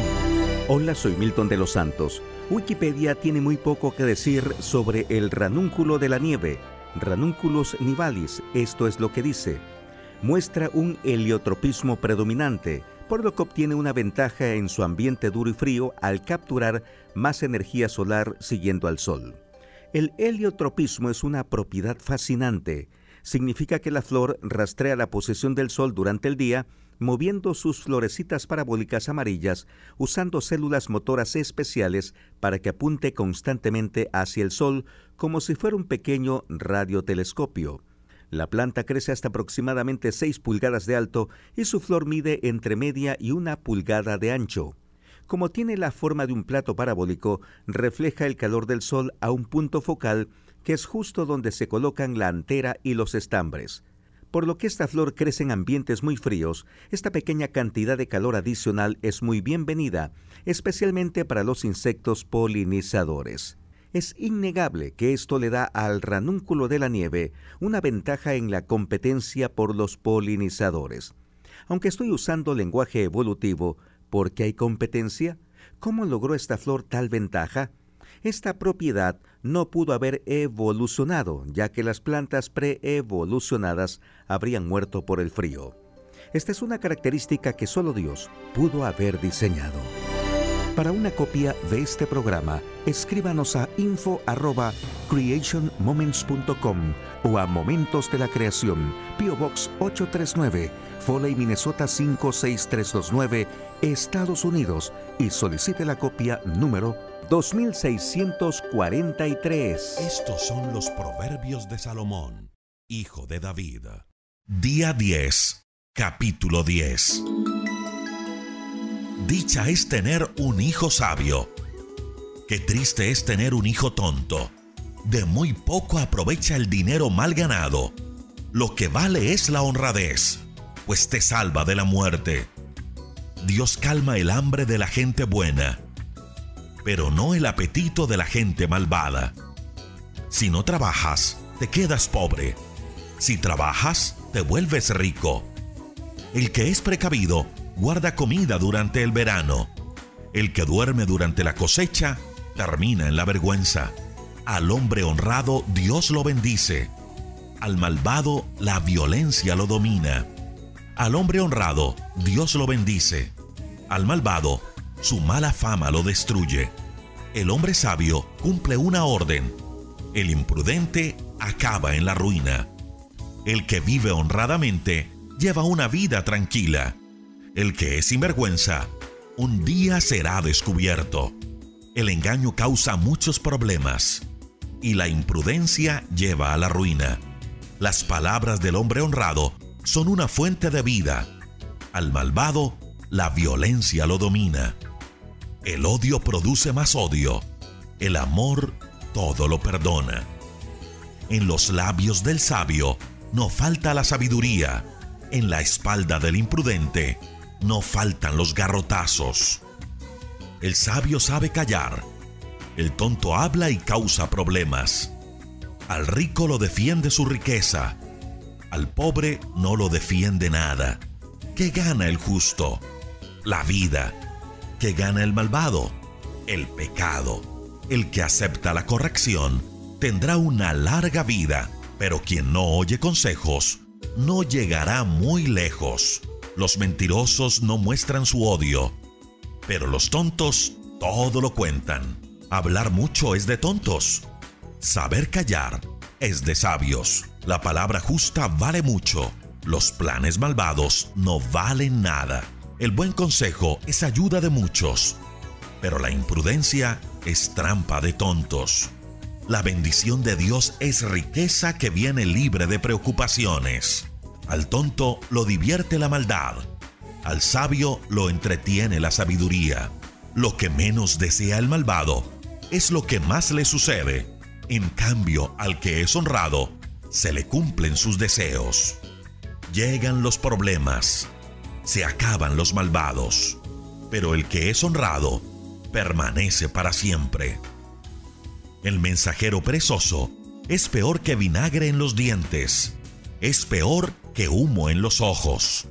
Quien obedece a Dios vivirá muchos años, pero el malvado no vivirá mucho tiempo. A los justos les espera la felicidad, a los malvados la ruina. Dios cuida de los buenos, pero destruye a los malvados. Los buenos nunca fracasarán. Los malvados no habitarán la tierra. Los buenos hablan siempre con sabiduría. A los malvados se les obliga a callar. Los buenos saben decir cosas bonitas. Los malvados solo dicen cosas feas. Estás escuchando Tiempo devocional, un tiempo de intimidad con Dios. Sobre todo, tu majestad inigualable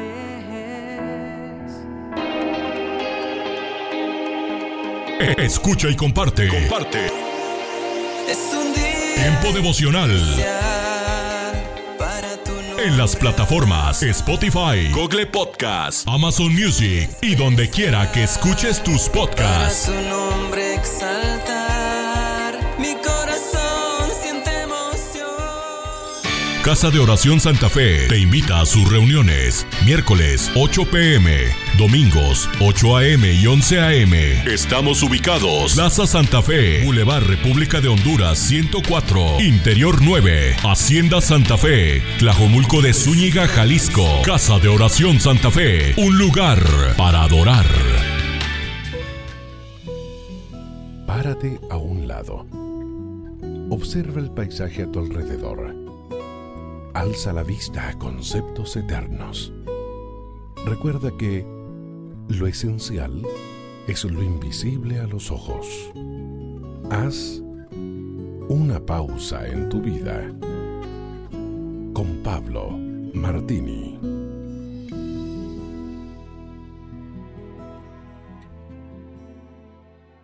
¿Conoces personas con un alto concepto de sí mismas? Son los típicos ególatras. Esos que sobresalen por mostrarse mejores y superiores y que dicen saber y tener la razón en todo. La Real Academia Española define la egolatría como el culto, adoración o amor excesivo de sí mismo. Es por eso que se manifiestan sus conductas como egocéntricas, vanidosas, altaneras y egoístas. No es cosa fácil estar al lado de alguien así, ¿verdad? Sus sentimientos de superioridad marginan al resto y tienden a menospreciar y criticar a los de su entorno. Jesús tuvo que enfrentarse a muchos de esta clase. Mientras anduvo humildemente por esta tierra, dejando las señales del reino de Dios, los arrogantes y altaneros buscaban ocasiones para hacerlo tropezar en sus certezas. Pero el Maestro usaba verdades simples de la naturaleza para que entendiesen los más complejos principios de la vida. Una vez, por medio de una metáfora agraria, les dijo: de cierto les digo que si el grano de trigo no cae a tierra y muere, queda solo, pero si muere, lleva mucho fruto. En otras palabras, quería que entendiesen que, si la semilla no es enterrada en la oscuridad y profundidad de la tierra, como si fuera esa su tumba, nunca se reproduciría. Debe morir para que brote en su primavera. La cruz de Cristo fue el mejor ejemplo. Si él se hubiese aferrado a la vida y no hubiese pasado por la crucifixión, no hubiera resucitado para darnos vida a nosotros y para ser exaltado él. Lo naturalmente correcto es, al igual que en la naturaleza, como la semilla, morir al yo para que viva la cruz de Cristo en nosotros y así dar fruto en nuestras familias y en nuestra comunidad. Usted puede conseguir estas mismas reflexiones como texto de lectura para cada día del año adquiriendo el libro devocional Una pausa en tu vida.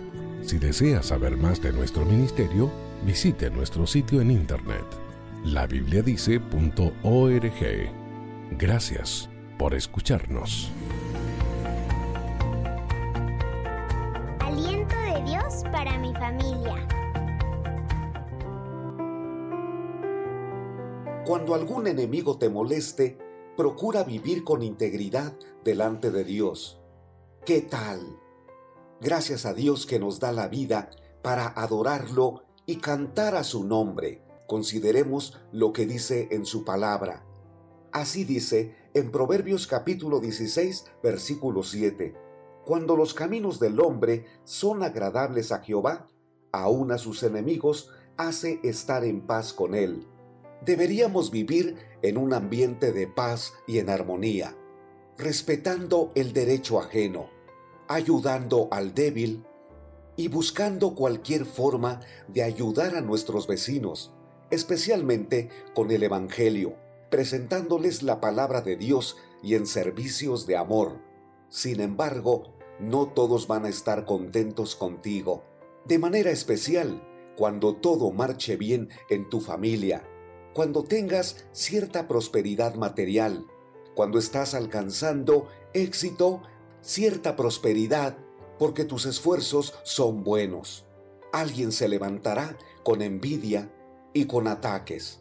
Si tomas tiempo para detenerte y también atacar o frustrarte y vivir desesperado pensando en cómo dañar también, perderás tiempo y también salud.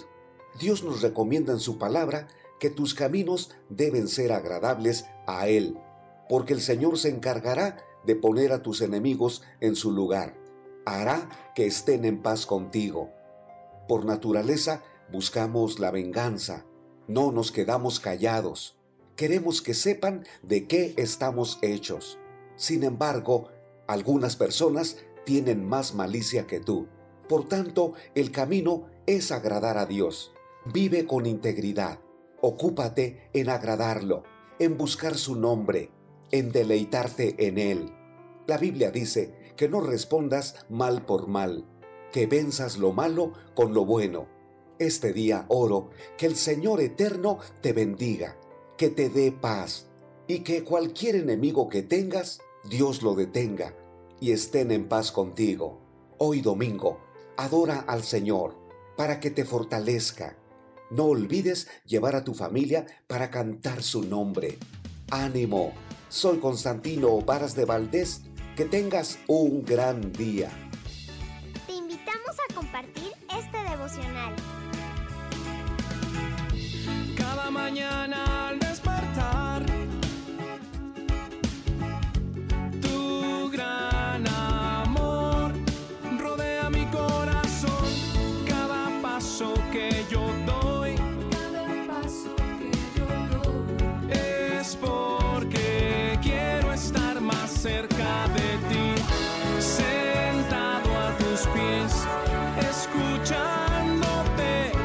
cada día poder conocerte más y más.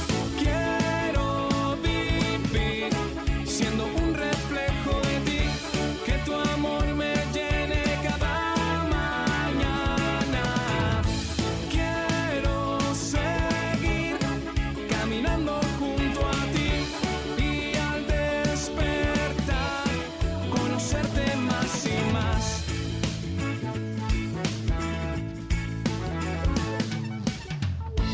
Cada mañana al despertar.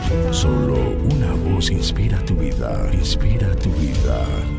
Una voz de los cielos, con el pastor Juan Carlos Mayorga. Bienvenidos. Conociendo esto, que la ley no fue dada para el justo, sino para los transgresores y desobedientes, para los impíos y pecadores, para los irreverentes y profanos, para los parricidas y matricidas, para los homicidas, para los fornicarios, para los sodomitas, para los secuestradores, para los mentirosos y perjuros, y para cuanto se oponga a la sana doctrina, según el glorioso evangelio del Dios bendito, que a mí me ha sido encomendado. Primera de Timoteo uno, nueve al once. A los ojos de nuestro Creador, la sodomía es una abominación. El reino de los cielos deja bien claro, según su constitución, las sagradas escrituras, es decir, según el glorioso evangelio del Dios bendito, el evangelio de la gracia del reino de Dios, deja claro que es pecado toda actividad sodomita o comúnmente llamada homosexual, lésbica, y la condena enérgicamente.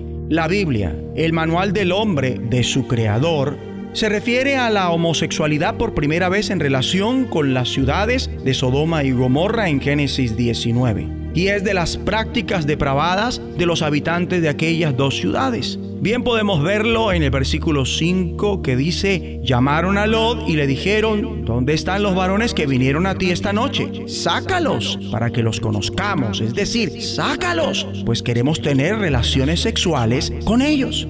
De ahí es donde se deriva la palabra sodomita, empleada en seis ocasiones en todas las escrituras. La mayoría de las referencias tienen que ver con el hábito perverso de la prostitución idolátrica masculina habitual entre las naciones paganas que estuvieron en contacto con Israel y en tiempos de decadencia espiritual, practicada también por los israelitas, como está escrito en Jueces diecinueve veintidós. Pero cuando estaban gozosos, he aquí que los hombres de aquella ciudad, hombres perversos, rodearon la casa, golpeando a la puerta, y hablaron al anciano dueño de la casa diciendo: saca al hombre que ha entrado en tu casa para que lo conozcamos. Estos pervertidos sexuales le pidieron al anciano que sacara al hombre que estaba con él para violarlo. Y también está escrito en el primer libro de Reyes, capítulo catorce, versículo veinticuatro: hubo también sodomitas en la tierra, e hicieron conforme a todas las abominaciones de las naciones que Jehová había echado de delante de los hijos de Israel. Y en el segundo libro de Reyes veintitrés siete, además derribó los lugares de prostitución idolátrica que estaba en la casa de Jehová, en los cuales tejían las mujeres tiendas para acera.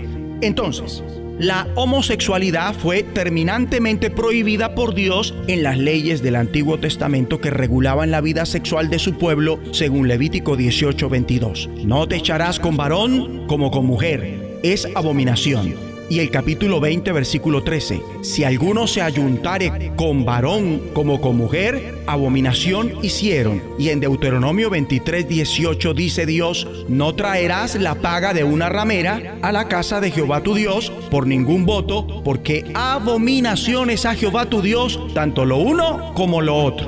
Se le llama abominación cinco veces. En Levítico dieciocho, versículo veintidós, en el versículo veintiséis dice: guardad pues vosotros mis estatutos y mis ordenanzas, y no hagáis ninguna de estas abominaciones, ni el natural ni el extranjero que mora entre vosotros. En el versículo veintisiete dice, porque todas estas abominaciones hicieron los hombres de aquella tierra que fueron antes de vosotros, y la tierra fue contaminada. Y leemos en el versículo veintinueve y treinta, porque cualquiera que hiciere alguna de estas abominaciones, las personas que las hicieren serán cortadas de entre su pueblo. Guardad pues mi ordenanza, no haciendo las costumbres abominables que practicaron antes de vosotros, y no os contaminéis en ellas. Yo Jehová, vuestro Dios. Y una en Levítico veinte trece, que ya la citamos, la cual es compatible con su raíz, que quiere decir abominar, detestar, odiar. Era un pecado tan abominable a los ojos de Dios que la pena que se infligía a los que lo practicaban era la lapidación, como aparece en Levítico veinte trece. Si alguno se ayuntare con varón como con mujer, abominación hicieron. Ambos han de ser muertos, sobre ellos será su sangre. Oremos. Dios Padre, líbranos de caer en la trampa que dice que lo bueno es malo y lo malo es bueno, que lo negro es blanco y lo blanco es negro, que lo dulce es amargo y lo amargo es dulce. Ayúdanos a ver claramente lo que no te gusta para que nunca lo aceptemos y siempre nos alejemos de ello. En el nombre de Jesucristo. La voz de los cielos. Escúchanos, será de bendición para tu vida. De bendición para tu vida. Buenos días a toda la audiencia. Estamos nuevamente juntos para compartir la palabra de Dios y mirar lo que Él ha hecho por nosotros. Y vamos a comenzar orando a nuestro Dios. Muchas gracias te damos, Padre nuestro, porque cuando miramos lo que tú has hecho por medio del Señor Jesucristo, el único mediador entre eh, nosotros los seres humanos y tu grandeza y tu santidad, y nosotros te decimos gracias porque nos has recibido, nos has perdonado, nos has dado vida eterna, nuestros nombres escritos en el libro de la vida en el cielo. Es maravilloso todo lo que tú has hecho y haces por nosotros. Queremos que nos guíes en este momento con tu espíritu, nos estés hablando a través de tu palabra y que pueda ser para bendición de nuestras vidas. Te lo rogamos en el nombre del Señor Jesús y te damos gracias por todo. Amén. Quiero que abramos nuestras Biblias en esta mañana en el libro o la carta a los Hebreos.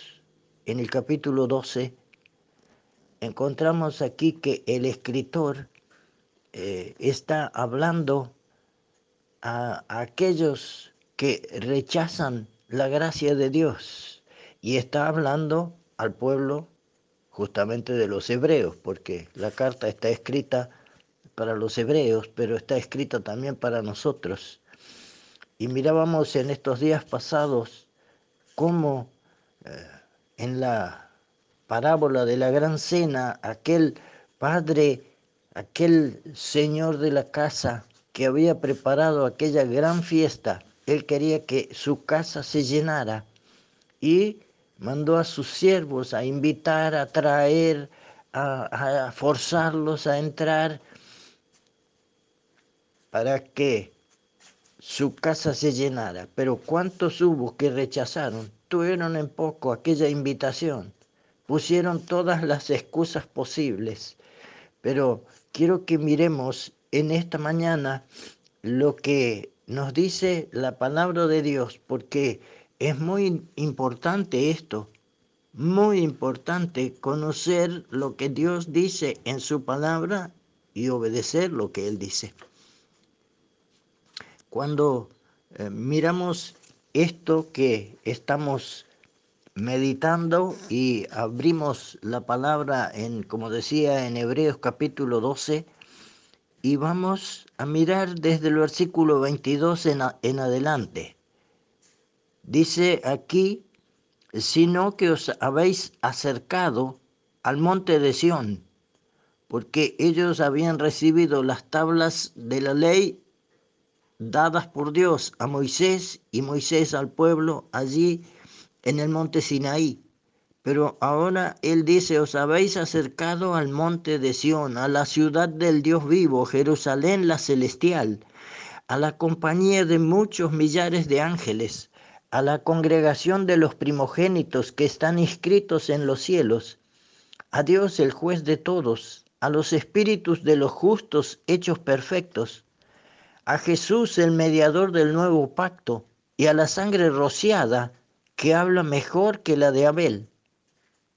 Mirad, quiero que prestemos atención a esto, al versículo veinticinco, cuando dice el escritor, mirad que no desechéis al que habla.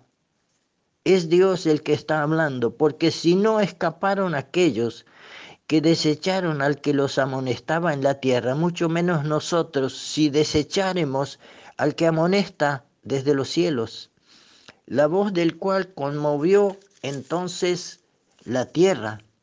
Pero ahora ha prometido diciendo, aún una vez, y conmoveré no solamente la tierra, sino también el cielo. Y esta frase, aún una vez, indica la remoción de las cosas movibles como cosas hechas, para que queden las inconmovibles. Así que recibiendo nosotros un reino inconmovible, tengamos gratitud, y mediante ella sirvamos a Dios, agradándole con temor y reverencia, porque nuestro Dios es fuego consumidor. ¡Epa! Entonces, cuando nosotros vemos esto y lo que Él dice en su palabra, no es un hombre el que está hablando, es Dios el que está hablando a través de su palabra y dice que Dios es fuego consumidor. Entonces, mirad que no desechéis al que habla. Hubo un hombre, hubo muchos, pero hubo uno, un capitán del, de un barco, que no tuvo en cuenta la advertencia que le hicieron. Desechó la amonestación que le dieron. Y nosotros sabemos, es el capitán del Titanic. Parece ser que este barco Titanic fue construido como un desafío a Dios. Se decía que era insumergible, que podía resistir a los mares más bravos. Medía doscientos sesenta y ocho metros de longitud. Sus veintinueve calderas que tenía aseguraban la velocidad de al menos cuarenta kilómetros por hora y estaba hecho para atravesar el Atlántico. Solo aquel viaje sería una fiesta para esos mil trescientos pasajeros, servidos por más de ochocientos miembros de la tripulación. No se haría, decían, más que cantar y bailar. Y se había pensado en todo menos en honrar a Dios, el creador del universo. El capitán o al capitán le habían advertido que se encontraría con aquellos témpanos de hielo a lo largo de la travesía. Pero este hombre, seguro de sí mismo y de su barco, hizo caso omiso a las advertencias. Y cuando se aproximaron a, a un témpano, la desesperada maniobra para esquivarlo hizo que el costado del barco rozase contra aquel témpano, lo cual abrió una brecha en el lado derecho de este gran barco y eh, persuadido de que este transatlántico no podría hundirse, el capitán, el capitán tardó en dar la orden de evacuación a todos los pasajeros. Y muchos pasajeros no querían dejar, dice, el confort de los salones en los cuales estaban. Así que ya no hubo suficiente tiempo ni lugar para que los pasajeros fuesen evacuados. Casi mil quinientas personas murieron esa noche del catorce de abril de mil novecientos doce. tremenda tragedia por desobedecer y no tener en cuenta a la advertencia que le habían hecho. Y de la misma forma, hoy Dios advierte a los hombres que el juicio ha sido pronunciado sobre todos los que rehúsan la salvación ofrecida por Él. Y ayer decía que cada uno debemos obedecer al llamado de Dios, a la invitación que Dios nos hace. Y hoy vuelvo a decir, no tarde en reconocer su culpabilidad ante Dios y acudir a Él, porque Él es fiel y justo para perdonar nuestros pecados y limpiarnos de toda maldad. El apóstol San Pablo, cuando escribe a los romanos en el capítulo uno y en el versículo dieciséis, dice él que el Evangelio es poder de Dios para salvación a todo aquel que cree. Allí está el poder de Dios manifestado, pero falta obedecer y no desechar al que habla. Porque si no escaparon aquellos que desecharon al que los amonestaba en la tierra, era Moisés el que le hablaba al pueblo y les amonestaba y les decía, y sin embargo ellos rechazaban. Y el escritor dice, mucho menos nosotros si desecharemos al que amonesta desde el cielo. ¿Cuánto debemos prestar atención a lo que Dios dice a través de su palabra y de su obra? Porque el mismo escritor a los hebreos que nosotros leímos en este capítulo doce, cuando comienza la carta, dice: Dios, habiendo hablado muchas veces y de muchas maneras en otro tiempo a los padres por los profetas, en este último tiempo nos ha hablado por el Hijo, el Señor Jesucristo, a quien constituyó heredero de todo y por quien asimismo hizo el universo. Y Él es el que fue a la cruz y murió para que nosotros pudiésemos tener vida eterna. Entonces, ¿cómo escaparemos si descuidamos una salvación tan grande?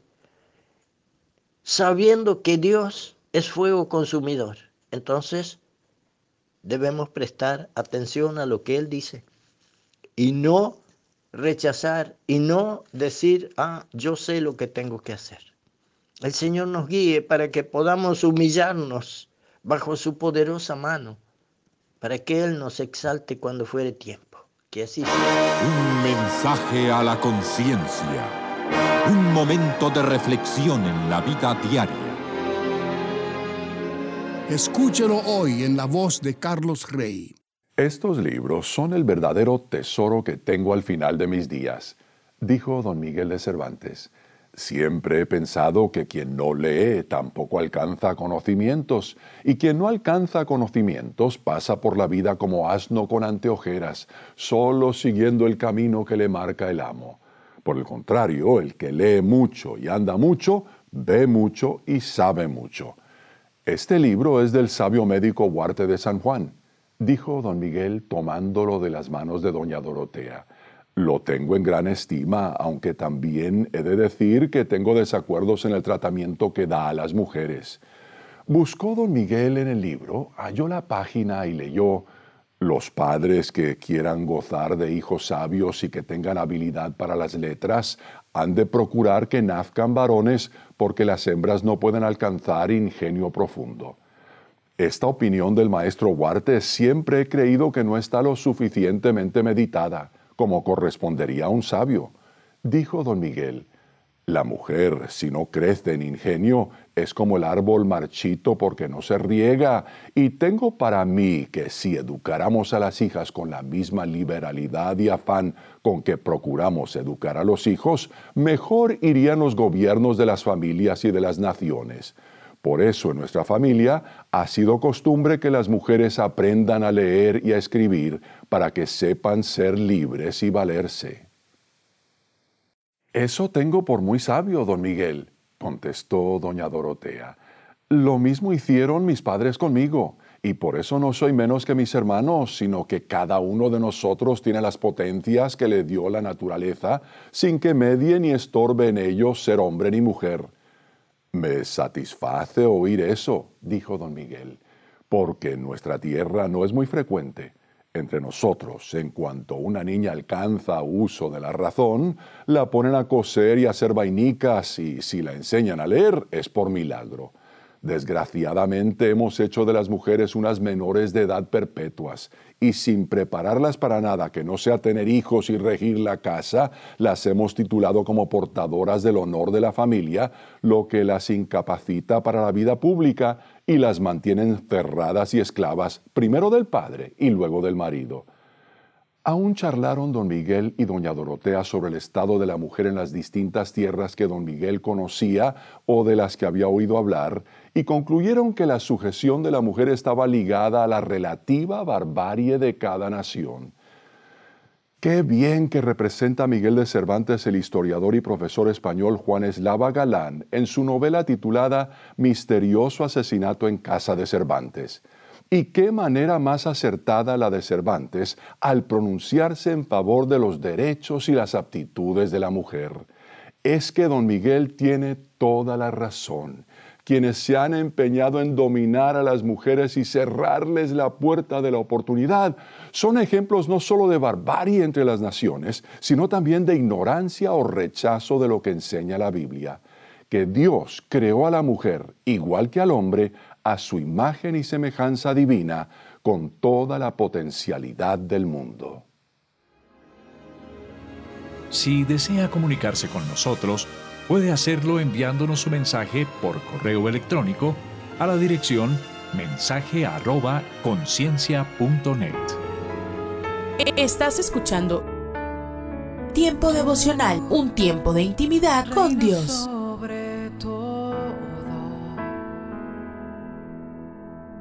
Tu majestad inigualable es. Voy a iluminar con tu luz. Escucha y comparte. Comparte. De mi boca viene Tiempo Devocional. Solo tú, tú, tú. En las plataformas Spotify, Google Podcasts, Amazon Music y donde quiera que escuches tus podcasts. Solo tú, tú, tú. Para que linterna si estás conmigo.